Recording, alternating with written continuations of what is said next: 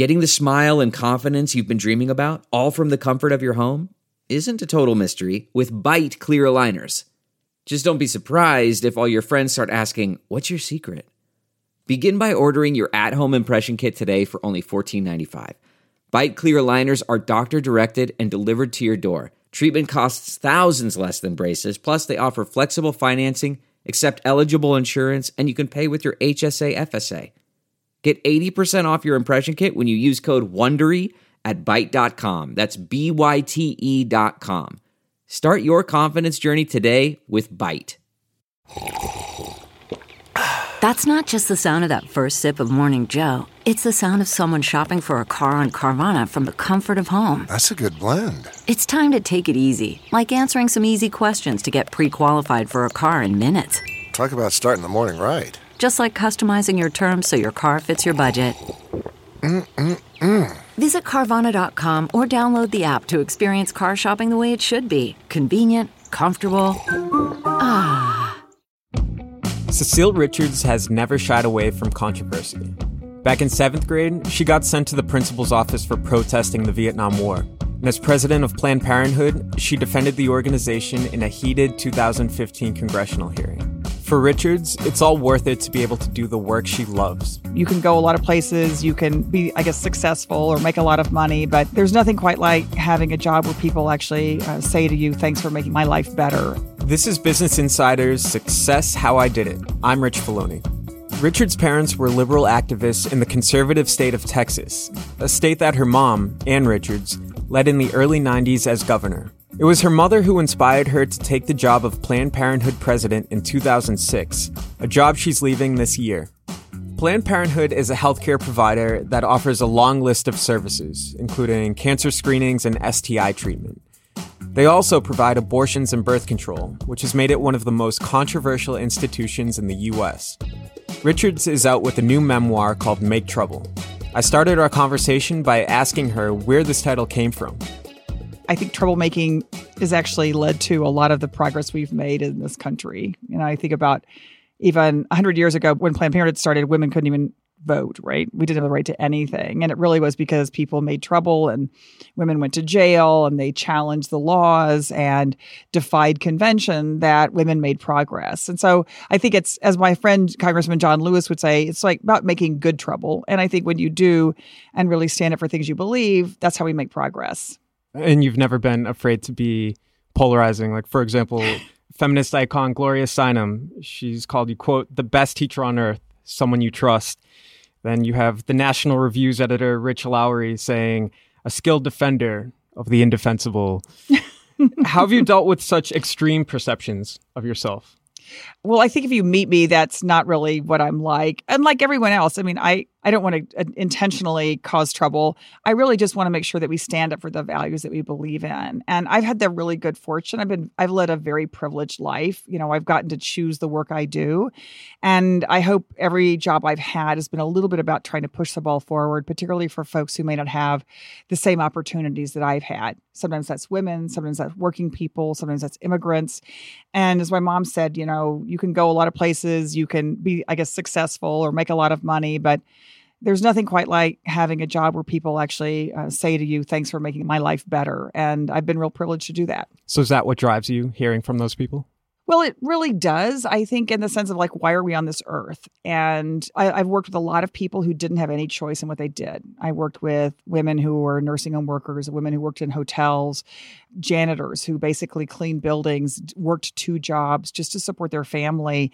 And it really taught me a lot about how much opportunity I had to do anything I wanted to with my life. And so, when you do have that chance, I think it's on all of us to make decisions about how we want to use our time on this earth. So it's like a really fundamental drive. Like, what are we even here for? Let's do something about it. Yeah. And, and, you know, it's funny when I started my first nonprofit, this little dinky nonprofit in Texas, and I had no idea what I was doing. But when I just, was that? Oh my God, that was years ago, although it's now been operating for decades. So it was right after my mom lost her reelection. And I just felt like, wow, someone needed to do something about public education and standing up for some basic, basic civil liberties. And it was funny during the time, older men would come and say, Can I just come volunteer with you guys? Because I think they were at a point in their life where they thought, wow, what is it all about? And so I've always tried to kind of keep that in mind is that this is the only life you have. So you got to make the most of it. And did you have this, like this kind of streak in you when you were a kid? Well, my parents, of course, were complete troublemakers. Um, my my dad, we lived in Dallas, Texas, and it was pretty conservative. And my parents were very liberal. My dad was a civil rights lawyer, and he was actually defending conscientious objectors to the Vietnam War. My mother was she was just a rabble rouser. I mean, she was a housewife, but she was fighting for the farm workers, and she was when the women's movement came to town. She just jumped headfirst. And so I think as a kid, or and I have, you know, siblings, all of us just saw our parents and saw like politics was, it wasn't drudgery or wasn't dirty. It was actually where all the action was. And so I think it was kind of logical that I chose this path. And even like, as you were saying, growing up in Dallas, controversy wasn't a problem. It was something you were comfortable with, right? Well, and it's something you had to do. I mean, again, that was a time in which like everything was segregated. The schools were segregated, the pools were segregated. I mean, people of color in Dallas had very few options. And I know uh, we've made progress, not enough. And women, I mean, none of the women and none of the moms I knew had the chance to work outside the home. So there's just a lot of things where people had to really fight to say, you know what, we need more opportunity. And of course, my mom began to take her own path and finally kind of left that life as a housewife, which was rewarding, but not enough for her, and eventually ran for office herself. Yeah. So your mom, Governor Ann Richards, mm-hmm. uh, served as governor from 91 to 95. Correct. And when you got to see this transformation throughout your childhood of her ascent through politics, right? What was that like? even when you started to join her as mm-hmm. a kid, like w- with this activism. Well, it was kind of amazing, and I think one of the things I learned from it is that no one ever thought she could do what she thought she could do. I mean, there had never been a woman elected in her own right in Texas as governor. And my mother was like completely the wrong profile. I mean, she was a liberal, she was divorced, she was a recovering alcoholic, and we never had a poll showing that she could win. And, and the fact is, she just did it anyway because she thought it needed doing. And I think, like a lot of women who run for office or maybe get into business, they look at who's in the job and they think, well, I think I could do a better job. And that really was what motivated her. And of course, we did win that election. And what we're seeing today is, of course, women winning elections that no one thinks they can win. Uh, so I think it's a lesson for us to, you know, don't ever let your practicality sort of step on your idealism or what you really think you need to do and want to do, because that's the only way things happen. And even before that, when you were mm-hmm. a teenager, for example, were you like joining her in her political activism? It's interesting. I went away to college. I kind of escaped Texas. I'd never lived outside of the state, and I went as uh, pretty much as far as you can go. I went to Rhode Island and to Brown. To Brown, and that was the first time my mother had run for anything. She was running for county commissioner, and so it was all very different. And then, of course, you know, whenever she ran for something else, we'd all come home and help her out. So it was really very late, you know, in my life that she became this feminist icon before she'd kind of just been mom. But I do, I think it's another lesson that I hope that she showed and that women are seeing, which is it's never too late to have a great life or to do what you were destined to do. When you were at Brown sophomore year, you dropped out actually, right? I did. Yeah. I did. Yeah. Why'd you make that decision? There was a labor strike actually. The janitors at brown went on strike and i had never been involved in anything like that but i got very deeply involved because my own janitor who had been cleaning our, our uh, dormitory was now out on the picket line and I was somewhat disillusioned. I thought, wow, are these the values of my university? I think I probably just need to get out and kind of get my head clear. So I, I went to Washington and worked for a nonprofit. And then I eventually came back to Brown and made a lot of trouble, but also got my degree. But it was a really great education. I think it was, for me, a lot of the education we get in life is not necessarily what's being taught in the classroom. It's the experiences we get outside of that. And that was absolutely true at Brown. What was it like returning to Brown? How was it different after you had this experience? I think one is I just had the confidence to sort of question authority and stand up for the things I believed in. I got very involved in the divestment movement. It's like seems like ancient history now, but at the at the time, I mean, it's relevant because of yeah. what young people are doing on campus now. But one of the international uh, movements to support folks in South Africa that were trying to uh, overthrow the apartheid government or at least change and have a democracy was to get universities to divest their holdings in South Africa. And believe me, at the time, people said students were crazy, it would never happen. It was disruptive, you know, fill in the blank. And we did it anyway. It was a great experience. I learned so much. I mean, I learned a lot about Africa, I learned a lot about organizing. And of course, eventually Brown did divest, and then several universities divested. And now, as they write the story of what happened in South Africa, I've learned, as others have, just how critical actually that movement, that global movement was. And years later, in a sort of interesting twist of fate, they gave Nelson Mandela an honorary degree at Brown. When do you think you first realized that you have to take a, a long term perspective? Well, probably um, an unsuccessful thing I did at Brown. Uh, I was involved in the anti-nuclear movement to try to keep the Seabrook nuclear plant from being built, and I think it's now been operating for de- decades. so sometimes you just lose, and you just have to keep going on. But also, I realized, you know, when I left Brown, probably an unlikely path for a Brown graduate. I became a union organizer. I worked for garment workers in uh, the southern United States and in Texas and along the Rio Grande border. And I realized this is going to be a long haul. Uh, these are women who had been working at minimum wage for decades. And to make a change in their life was going to take a long, long time. It helped me be, I guess, a tad more patient than I was in college, realizing that this is work that you have to be committed to f- for your life. And so I have been.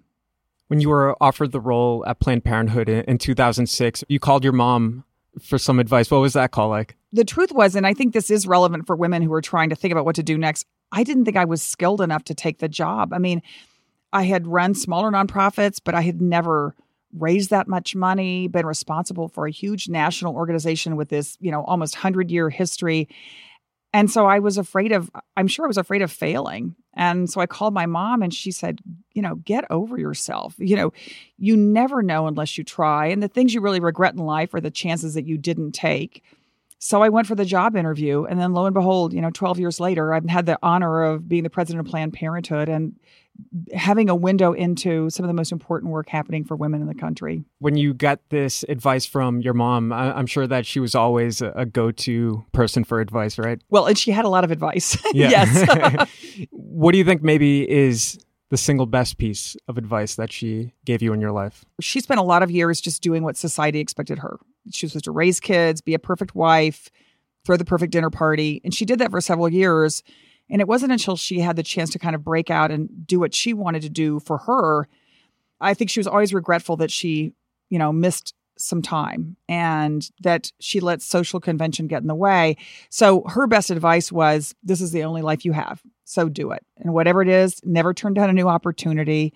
And, you know, she used to say when I was worried about taking a new job, or other women who would say, you know, I'm not sure if I'm qualified, she'd say, look, what's the worst thing that could happen? And I think that's really good advice to just think about when you're thinking about starting a new business or changing jobs. Is just what's the worst thing that could happen? Because usually, once you can imagine that, it's not that bad. And so, what ultimately drew you to the Planned Parenthood job? Well, of course, I, like a lot of women, or like one in five women in the country, I'd been a Planned Parenthood patient when I was at Brown. That's where I got my birth control. And so I knew about the organization, had been a supporter. And to me, it was one of the most important organizations in the country in terms of helping women live out their lives and have opportunity to finish school and start a career and support a family. So to me, it was, there was no question that if this is something I could do, it would be such an honor. And the job has been big and challenging, but I never even imagined how great it would be. So I'm so glad that I did go for that interview and obviously glad they chose me. And you were tasked with kind of making it more political, right? Bringing it back to its activist roots. Well, I think one of the challenges that Planned Parenthood had was we were an excellent healthcare provider. Um, we provide healthcare to about two and a half million people every year, but politics was getting in the way. I mean, more and more laws were being passed and restrictions. And so I think it was not necessarily to be more political, but just to really rebuild our movement roots. But then there were other things that we figured out too, like we needed to use technology more and invest in new ways of getting care to people, which I'm proud to say we really have done. Um, invest in young people, uh, you know, a whole new generation of young people as patients, because they they want different things than young people did when Planned Parenthood was started, or even when I went to college at Brown. Um, so that has been part of the exciting thing is just thinking about healthcare delivery in a new way, as well as bringing in another generation of activists. And what was the biggest challenge that you faced as the head of it? I think the biggest challenge is the disruption in the healthcare world. We specialize in serving folks that don't have a lot of options often. Sometimes they're uninsured, they're younger, they may be more mobile. And it's the healthcare system you know, hasn't always been an easy place to navigate. And so, one of the most exciting things was the fight for the Affordable Care Act because it seemed like such a chance to finally get some equity for women in the healthcare system. And I'm proud to say that we did. We made a lot of progress, and that has fundamentally changed life not only for women that come to Planned Parenthood, but millions of others. You know, the most successful moment I think of my life was the the day that President Obama called me and said, you know, he was about to announce that now all women that get insurance would get birth control covered at no cost. That has been revolutionary for women. And we're now at like a 30 year low for unintended pregnancy in this country. And I'm really, really proud of that. Yeah. Can you tell me a little bit more about what that fight was like? Yes. No, well, I mean, I think it was a good lesson in uh, in that sometimes you have to fight with your friends, not just people who are your opponents, because getting this done was a big lift. And we had within the Democratic Party, within the, yeah, within Congress, within the White House, we really did have to mobilize young people on college campuses dressed up in giant pill packs and you know, uh, you know, agitated, came to Congress, wrote to the White House, and so it did take a lot. And you may even remember there was a moment in which Congress was holding a hearing about whether birth control should be covered they refused to let a Georgetown law student testify because they said they needed experts.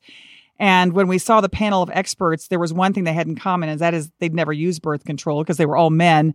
Uh, so that, I mean, we really had some pretty big obstacles. But I think the exciting thing is now, and of course, unfortunately, this administration is trying to unravel this birth control benefit. But once you win something that big, it's much harder to to take it away. I mean, women in this country are very aware of what that means for them. To be able to have that economic freedom and access to care. So, are you worried about the future of Planned Parenthood and any of the accomplishments that you made with it? Well, I mean, nothing's ever finished. So, we always have more progress to make. But one of the reasons I felt like I could leave after 12 years is the organization is as strong as it's ever been. We have um, more than 11 million supporters. We have, um, we're delivering healthcare all across the country. We're delivering healthcare in, in some states uh, online. You know, birth control is getting better. I feel really hopeful. And most importantly, we have a generation of young people who are their own advocates. And that to me is, you know, you marry that with the excellent healthcare we provide. I feel good about the future, even though I'm sure there are going to be battles ahead. You explained in the book this meeting that you had with uh, Jared Kushner and Ivanka Trump. Right. they invited you. What, what was that about? That was shortly after Trump's inauguration. Basically, they wanted to meet about Planned Parenthood because I think they knew this was going to be, I mean, Paul Ryan had already declared they're going to defund Planned Parenthood. So even though I was frankly a little anxious about having that meeting because I didn't know what to expect, I felt like it was, you know, I owed it to our patients to to try. But in the end, I really believe what they, you know, what certainly what Jared Kushner expressed is that he wanted us to to quit providing abortion services to women in this country in exchange for keeping our public funding. And I just said, you know, we really stand for the right of women to get the reproductive health care they need. And that's a legal service, and it's really important that women can get it. And we're not going to trade that off um, for money. Uh, so it didn't go that well. But at the end of the day, we were able to mount a, a campaign with hundreds of thousands of people around the country that supported Planned Parenthood and able to keep our public funding. And I hope we continue to do so because it makes a it makes a big difference. A lot of women who come to us we're their only healthcare provider. Yeah. So when you were having that conversation, mm-hmm. what was going through your head when this proposal was made? I, I thought this is my chance to educate the two of them about who we see, what we do, and of course, re educate them if they needed to know that federal funding doesn't go for abortion services. So, in fact, the money that they were talking about cutting off from Planned Parenthood provides access to breast cancer screenings and birth control and STI testing and treatment. And again, for a lot of the women and young people who come to us, there's no one else in town to do that work. Um, so even though they understood that, I felt like they were trying to make a, kind of a political deal, and that's just not who we are at Planned Parenthood was this an example of how you have always had to kind of balance politics with your personal ideals mm-hmm. and then uh, leading an organization? You know, it's interesting because I have been through and have been through congressional hearings. I've done a lot of other things in this 12 years at Planned Parenthood. I think the thing that's important to me is that we always keep women at the center of everything we do, and decisions we make, and positions we take. And so for me, it isn't hard. It's not a political game. It's actually about women whose health and sometimes their lives are at stake.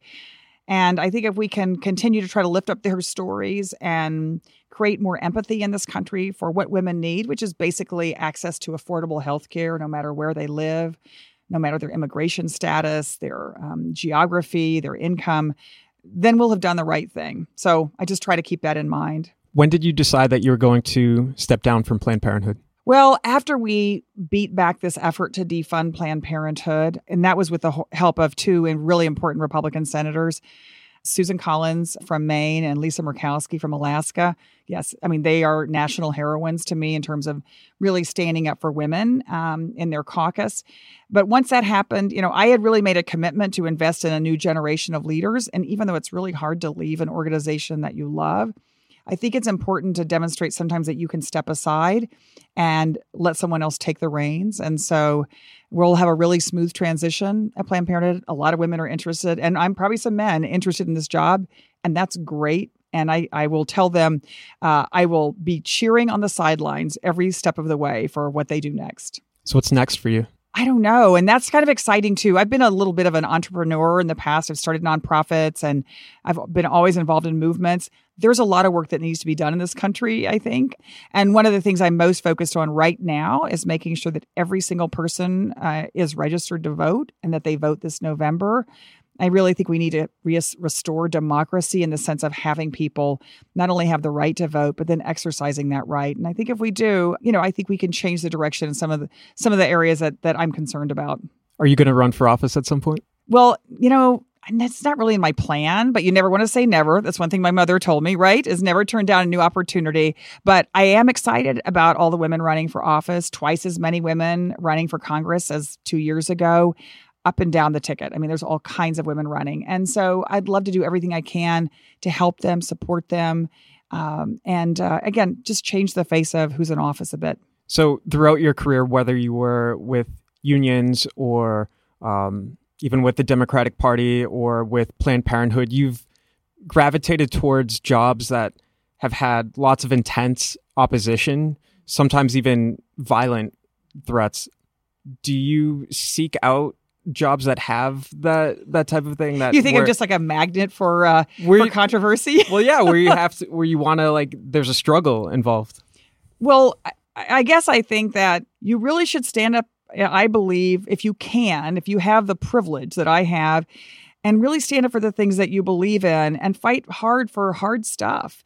I think if it's easy, someone else has probably already done it. And so it's not that I'm a glutton for controversy, but I do think when it comes to LGBTQ rights, when it comes to women's rights, when it comes to uh, you know the right of everyone to have equal pay and a, and a fair chance, those are hard fights. And I know we've learned, uh, you know, people don't give up power uh, without a fight. I really would love to see I think about all the time I've spent in Congress fighting for women's access to affordable health care and just access to be able to make their own decisions about their health care. I feel like I'd love to be uh, still alive to see the day when half of Congress uh, could get pregnant. And then I think we'd finally quit fighting about birth control and reproductive health care. Um, so that may be inciting controversy, but I think it really more is just hoping for a world that can be a little bit better than it is now. Like these are fights worth having. It's I not seeking so. it out. Yeah. Yeah. I mean, I, I, yeah, definitely not like seeking trouble just for the the sake of it. Uh, and again, I think some of the most important things that we've been able to do at Planned Parenthood have been to just continue to push the envelope, not sit back and rest on our laurels and say, well, it's good that birth control is legal. It doesn't matter if it's legal if not everyone can get it. And again, I think we're making huge progress, but you know, we're at a record low for teenage pregnancy in the US. That's something I'm very proud of. But I will also say it's not equal that you know rates of teenage pregnancy are still too high among young women who are with low incomes young women of color young women in the southern united states. And so there's just work left to do. What advice would you give to someone who wants to have a career like yours? I think that if you're really young and just kind of getting started sometimes it's hard to get into uh, big nonprofits or I, I think volunteering finding a cause you care about.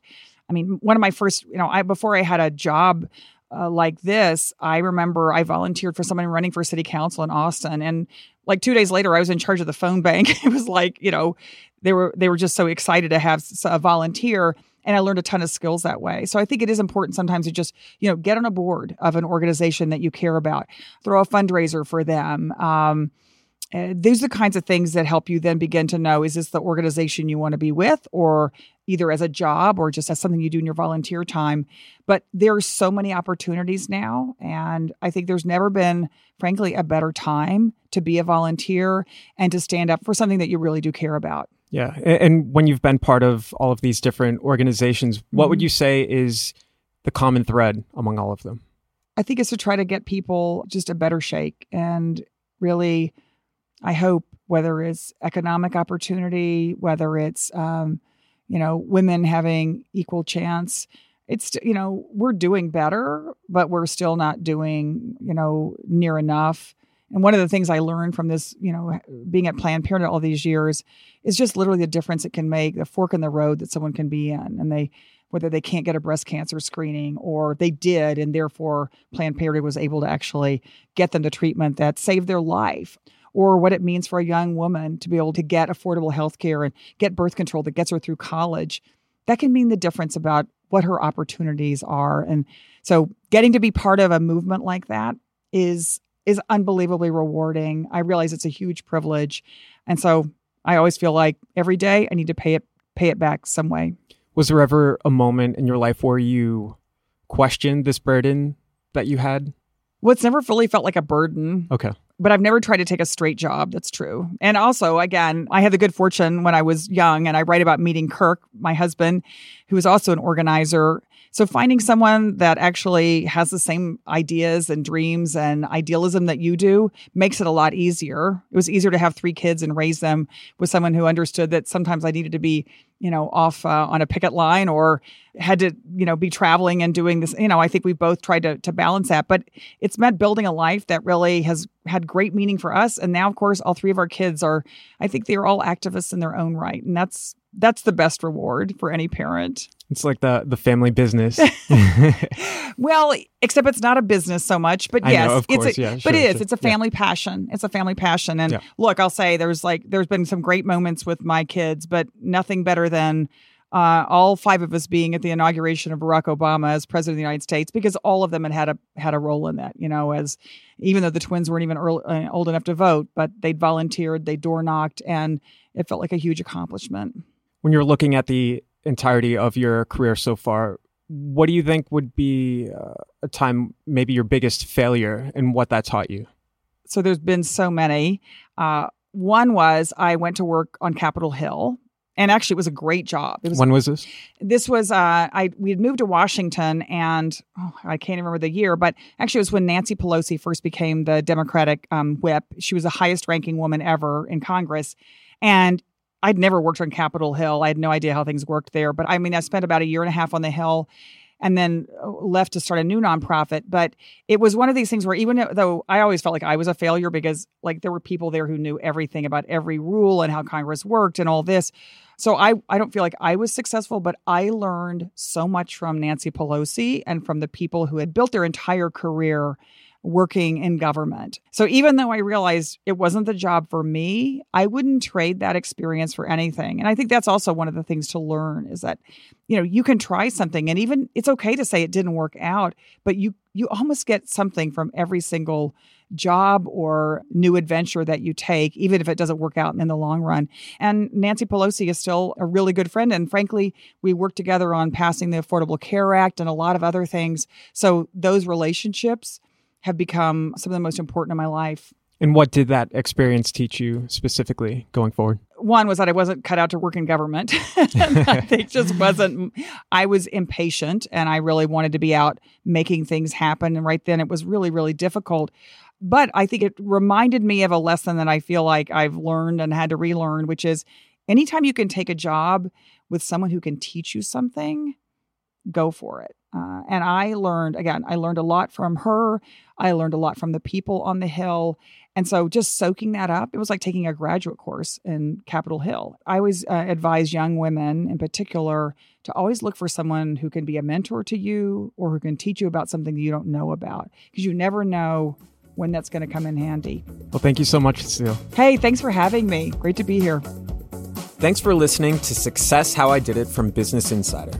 Our show is produced by Anna Mazarakis and Dan Richards. Dan Bobkoff is our executive producer, and I'm Rich Feloni. Please don't forget to subscribe on Apple Podcasts or wherever you listen and leave us a review. We'll be back next week with another episode of Success.